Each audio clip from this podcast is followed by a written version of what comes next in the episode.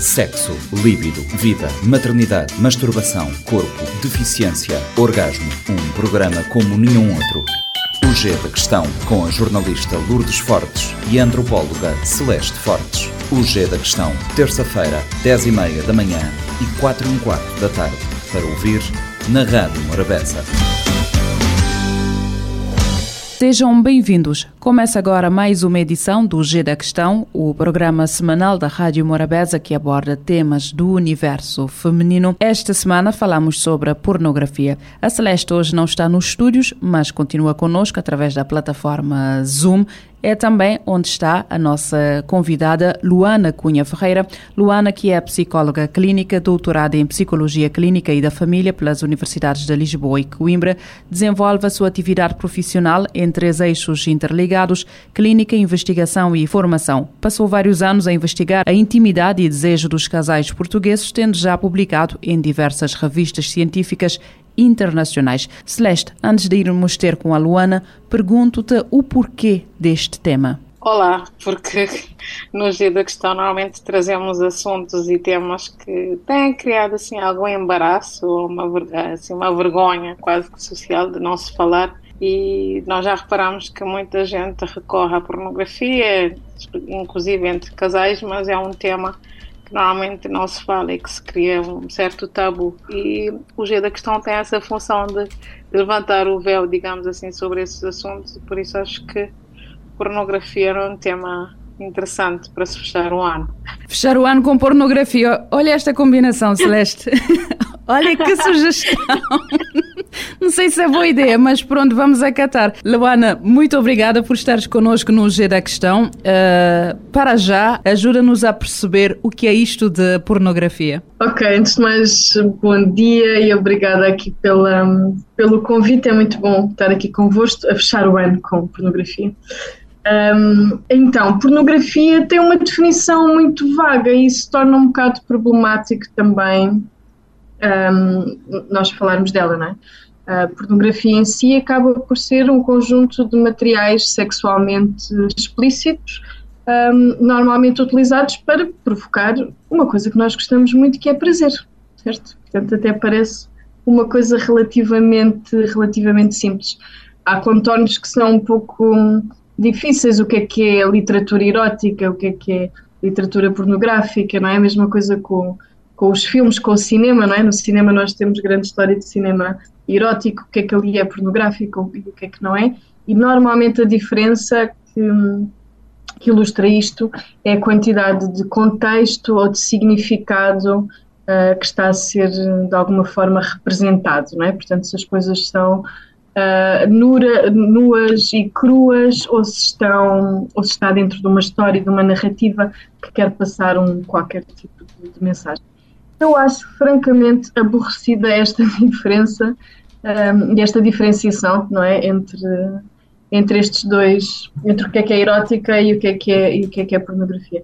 Acho que é mais interessante nós focarmos no, no porquê, não é? Porque é que nos atrai e sobretudo no que é que nos atrai. E, e porquê é tão difícil falar sobre a pornografia? Porque não encontras um espaço sempre com pessoas disponíveis para abordar o tema, apesar de ser necessário falar sobre isso. Eu acho que aí a pornografia, como, como tantas outras coisas, tem as costas largas, ou seja, é muito fácil falar mal de pornografia.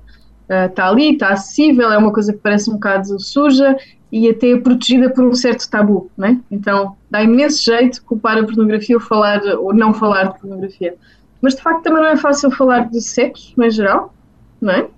Também não é fácil falar de género, também não é fácil falar de feminismo, também não é fácil de falar de desigualdade, não é? E a pornografia não traz ao mundo nada de especial, simplesmente é uma forma de representar uh, aquilo que a sociedade de facto já vive, nomeadamente as desigualdades de género, nomeadamente a falta de consentimento, nomeadamente às vezes as questões de, de abuso também relacionadas, é? a objetificação da mulher, tudo isso existe no nosso dia a dia em, em cenários muito muito mais higiênicos do que aquilo que nós pensamos quando pensamos em pornografia. Mas de facto a pornografia é apenas uma representação daquilo que tem sido uh, moldado não é? no nosso nosso imaginário coletivo sobre como é que se organizam as. Um, como é que nós organizamos a sexualidade. É. E portanto é tão problemático como os temas que, que representa, ou tão pouco problemático como os temas que, que representa. Celeste, eu vi, eu, eu vi-te ali com uma ruga na testa, Celeste. Pois, é porque a Luana estava a dizer coisas interessantes que eu. Uh, Deixa-me ver se eu estou a perceber. Uh, há uma representação estás a dizer é que há uma representação muito negativa à volta da pornografia. Uhum. Uh, essa representação vem do, também do nosso imaginário coletivo. Então, quais são as imagens? Quais são as imagens que nós temos da pornografia? O que é que ela representa para o nosso coletivo? Uhum. E, e depois, como é que nós podemos relacionar aqui com aquilo que a sociedade nos permite ou não? Porque a Milu estava a dizer uma coisa também interessante que é uh, muita gente recorre, mas não é, não é um assunto tão eh, que, que seja, por exemplo, levado à mesa do Natal. à mesa do jantar de família no Natal. então não, não, não, não é um assunto tão fácil de, de se falar. Porquê? Porquê que achas que há essa resistência? Tem a ver com a imagem que nós temos da pornografia? Sim, um, é o que eu estava a dizer, não é? Eu acho que nenhum destes assuntos o género, o sexo, é? até a agressão, não, ou a violência, não é? Não são assuntos fáceis de nós falarmos e a pornografia acaba por representá-los uh, muito, não é? Estávamos ali a falar antes de começar sobre a forma como as mulheres se relacionam -se com o seu próprio corpo e a forma como se sentem autorizadas a dispor do seu corpo, não é? Por exemplo, para o seu próprio prazer. Isto também tende a não ser conversa de mesa de Natal, não é? Um, e, portanto, eh, o que eu sinto é que, mesmo em termos da investigação científica, durante muito tempo, um, a pornografia foi uma espécie de o culpado ou a culpada de porque é que nós temos representações tão negativas sobre a sexualidade. Não é? E faz mal ver pornografia. Temos que proteger os jovens da pornografia e os adultos também, não é? Porque a pornografia mostra-nos coisas horríveis e a sexualidade não deve ser assim.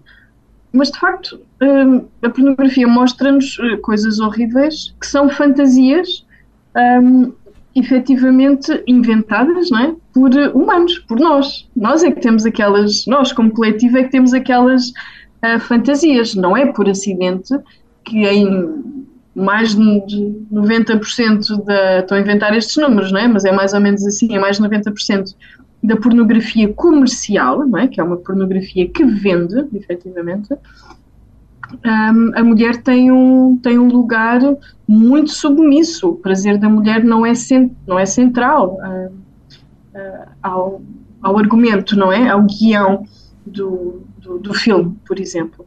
Isso não é uma coisa específica da, da pornografia, isso é uma coisa nossa, da sociedade. Também na sociedade, fora da pornografia, não é? o prazer da mulher não é centralizado. Nós sabemos que existe aquilo que se chama de uh, orgasm gap, não é? Ou, portanto, um, uh, um desnível, por assim dizer, de, de, orgasmo, em que mulheres que têm relações com homens um, têm muito menos orgasmos, não é? Ou atingem o orgasmo muito menos vezes do que esses homens. Os homens atingem quase sempre numa relação sexual com mulheres, não é? As mulheres andam ali uh, entre entre cerca de um terço, 40%. Não é? Isto é interessante porque isto não acontece, por exemplo, um, em relações entre mulheres. Quando temos um casal de mulheres, não há esta diferença de orgasmos. Não é? Portanto, tendencialmente não é a mulher que tem dificuldade em atingir o orgasmo, é nas relações com os homens, algo pode acontecer para elas não atingirem orgasmo. Não é? Portanto, pode ser também uma questão de competência. Estou-me a desviar, mas aqui o ponto é que o prazer da mulher e a autoria da mulher também não é central na sociedade. Então, porquê é que deveria de ser central na, na pornografia? E com isto, só para fechar, um, eu não quero dizer, e podemos falar disso também, que a pornografia que por aí, por aí anda, não é? Portanto, a pornografia chamada mais, mais comercial, mais mainstream, não quer dizer que é extraordinária ou que nos faça muito bem em termos de, de, de consumo e de uso. Um, mas, efetivamente, a investigação tem-nos demonstrado, nos últimos anos, que os efeitos não são, um, não são assim tão graves, não é? Portanto, não é a pornografia que nos está a fazer mais sexistas, não é a pornografia que nos está a fazer mais violentos, não é a pornografia uh, que está a perturbar a nossa vida sexual. Pelo contrário, pode ter um efeito benéfico. O busilis da questão centra-se em que pornografia. que escolhas é que fazemos quando alimentamos o nosso cérebro com uh, materiais sexualmente explícitos. E aqui então pode ser toda, toda a diferença. Pois, eu, eu, eu ia te perguntar também uh, dessas diferenças, porque eu estou a ver que existem uh, diferenças, mesmo na, na, pornografia mais mainstream. existe boa e má pornografia, ou, ou não, nem por isso? Assim, depende, o básico é que depende dos gostos, não é? mas nós estamos a falar de uma indústria, não, é? não nos podemos esquecer disso. E, portanto, eu acho que hoje em dia, sem pudor, podemos dizer sim que existe boa e má pornografia, não em termos dos seus conteúdos, mas da forma como é fabricada, não é? Um, portanto, efetivamente, existe um, neste momento aquilo que nós estamos a tentar chamar pornografia ética, não é? Um, em que nós, por exemplo, sabemos que os atores não é, e os performers um, que estão a participar naqueles filmes estão a ser uh, pagos adequadamente pelo seu trabalho, não é? Porque é trabalho sexual, faz parte do trabalho sexual também, é? e da comunidade de trabalhadores sexuais. Podemos saber que eles estão, por exemplo, sindicalizados, podemos ter a garantia que todas, todos os atos sexuais que são performados naquele filme uh, foram discutidos uh, e os performers deram o seu consentimento informado sobre aquilo que ia acontecer e de que forma é que o seu corpo uh, iria estar também presente é, na, na, cena. E em terceiro lugar, e eu acho que este é, muito, é muito relevante também para a sociedade, não é? que os guiões que, que estão dentro destes, que guiam, não é? passa a redundância, uhum. estes filmes uh, não são ah, muito estritos em termos de relações de género, portanto, não tem uma mulher submissa e um homem dominador. Ou se tiverem, o filme mostra a negociação de consentimento entre eles e nós, é? o nosso cérebro recebe aquilo como algo de facto arriscado que aquelas pessoas estão a fazer, mas as duas pessoas estão a ter muito prazer, ou as três, ou as quatro, se for com mais pessoas, não é? Que estes guiões incluam também corpos que não são, um, que são praticamente inatingíveis. A maioria das pessoas que que nós vemos, não é, neste tipo de filmes, têm tipos de corpos que nós nunca vamos ter, por mais dietas e exercício que façamos, não é? Uh, e portanto também há muita pornografia com uh, corpos diversificados. A nível racial, não é? Também podemos escolher uma pornografia que seja mais equilibrada em termos de, de, capacidade, por exemplo, também, não é? Portanto, em termos de orientação e identidade de género, também. Portanto, há muita variedade dentro do, da pornografia ética e se calhar é diferente nós estarmos a usar qualquer coisa para o nosso próprio prazer, em que sabemos que factualmente aquelas pessoas deram o seu consentimento, a sua autorização e estão a ser bem remuneradas bem remuneradas não sabemos, não é? mas pelo menos remuneradas adequadamente por aquele, por aquele trabalho uh, e sobretudo que aquilo é focado uh, num prazer que nos faz bem e que o nosso prazer não está a ser tido um, à custa da dor de outros, não é? Porque aqui se for uma dor é uma dor consentida e alguém está a ter prazer com essa dor também, por exemplo. Eu acho que isto efetivamente pode fazer diferença um, na forma como até na forma como o nosso cérebro começa a, a sentir o prazer de uma maneira mais mais autêntica, mais íntegra, mais, mais autoral, não é? E assim podemos sentir até mais autorizados para fazer coisas mais arriscadas, eventualmente. Porque não as associamos a qualquer coisa muito danosa. Exatamente. Eu vou, eu vou aqui aproveitar para pegar aqui numa questão. Uh, a internet veio, digamos assim, massificar o acesso à pornografia, porque até determinada altura, uh, eu posso estar errada, mas olhando aqui para o, para o nosso contexto, uh, para se ter acesso era através das revistas, eram cassetes, mas hoje em dia com a pornografia está ao nosso alcance a distância de um clique uh, no telefone. Isto olhando para as mulheres, foi um fator que permitiu que as mulheres tivessem melhor acesso à pornografia, porque sabemos que o acesso à pornografia era mais, uh, pelo menos, mais liberalizado ou, digamos, normalizado em relação ao sexo masculino, aos homens. E as mulheres? O, o que, como é que isto veio mudar a forma como as mulheres encaram, uh, consomem a pornografia? Celeste e Luana, para as duas. Em relação ao contexto cabo-verdiano, sim, de facto tens razão, porque não, não, o acesso não era assim tão, tão explícito. Como, como já dissemos, ninguém fala disso, né? ninguém se assume, depois a Luana pode nos dizer isso, né? ninguém se assume explicitamente como consumidor ou consumidora da pornografia, né? é uma coisa muito muito fechada e muito às escondidas, né? Quando vemos pornografia é quando ou estamos sozinhos e lá está mais um assunto também que acho que nós podemos abordar aqui é ver a pornografia entre casal ou entre casais, por exemplo.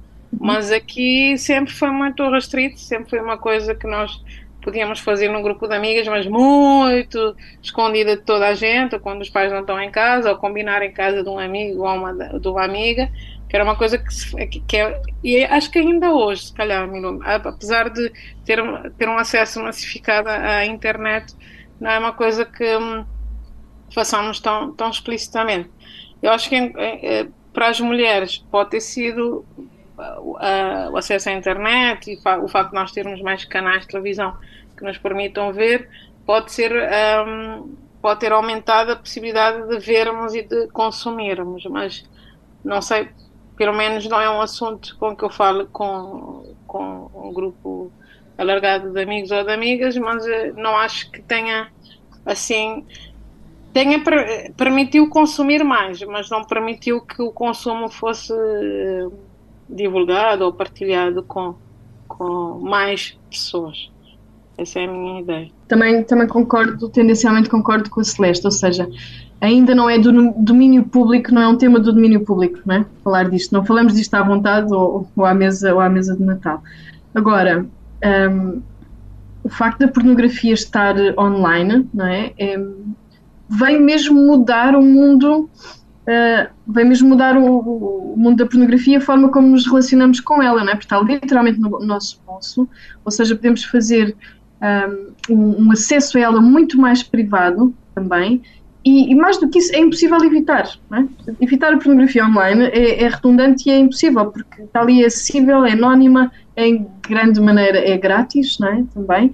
E muitas vezes vamos lá dar sem querer, ou seja, seguimos coisas e vamos lá dar, não é? Isto acontece muito, por exemplo, com, com as crianças e jovens, em que a idade média de, de visualização tende a ser entre os 9 e, e, os 14 anos, que é muito mais cedo do que os seus pais imaginam e consomem muito mais, vi esse dado também interessante a semana passada, consomem muito mais do que, do que os seus pais, não é? Isto, isto acontece mesmo tendo em conta efeitos de género. Para as mulheres em particular, eu acho que tem esta tem desvantagens, não é? Como já, como já vimos, de eventualmente interiorizarem uh, mais estereótipos redutores sobre o seu próprio corpo, um, muitas vezes não haver questões de saúde sexual explícitas na pornografia, não é? É raríssimo ver um preservativo na pornografia, um, isso, é, isso é grave. Lá está na pornografia ética, uh, a negociação e o consentimento normalmente também podem, podem envolver isso mas pode expor as mulheres de uma forma privada e com tempo, não é? Porque o prazer precisa de tempo, a uma muito maior diversidade um, de, de, ideias, de guiões, de abordagens, de, de, tipos, não é? De coisas que, que, se calhar não conhece, se calhar gostava de conhecer, se calhar nunca tinha pensado naquilo, calhar aquilo definitivamente não, mas se calhar aquilo pode ser interessante para fazer com o parceiro ou com a parceira e se calhar aquilo pode ser interessante para fazer sozinha, ou seja, pode haver uma muito maior exposição, especialmente numa sociedade onde pode não se falar assim tão abertamente de, de, sexo, não é? Que literalmente eu acho que são todas. Não acho que haja nenhuma sociedade neste momento em que se fale de forma saudável e aberta um, de, de, sexo, mas uh, em sociedades particularmente mais fechadas, isto pode efetivamente ajudar ajudará tanto mais quanto mais diversificada, quanto mais diversificados forem estes materiais, não é? Portanto, se for aquela pornografia muito comercial, muito normativa, então apenas vai replicar aquilo que já existe, não é? Em termos de, em termos de estereótipos. Tudo dito por hoje, o G da Questão volta na próxima semana. Até lá. Sexo, líbido, vida, maternidade, masturbação, corpo, deficiência, orgasmo. Um programa como nenhum outro. O G da Questão, com a jornalista Lourdes Fortes e a antropóloga Celeste Fortes. O G da Questão, terça-feira, 10 e meia da manhã e 4 e um quarto da tarde, para ouvir na Rádio Morabeza. Pode ouvir e subscrever este programa em radiomorabeza.cv no Spotify,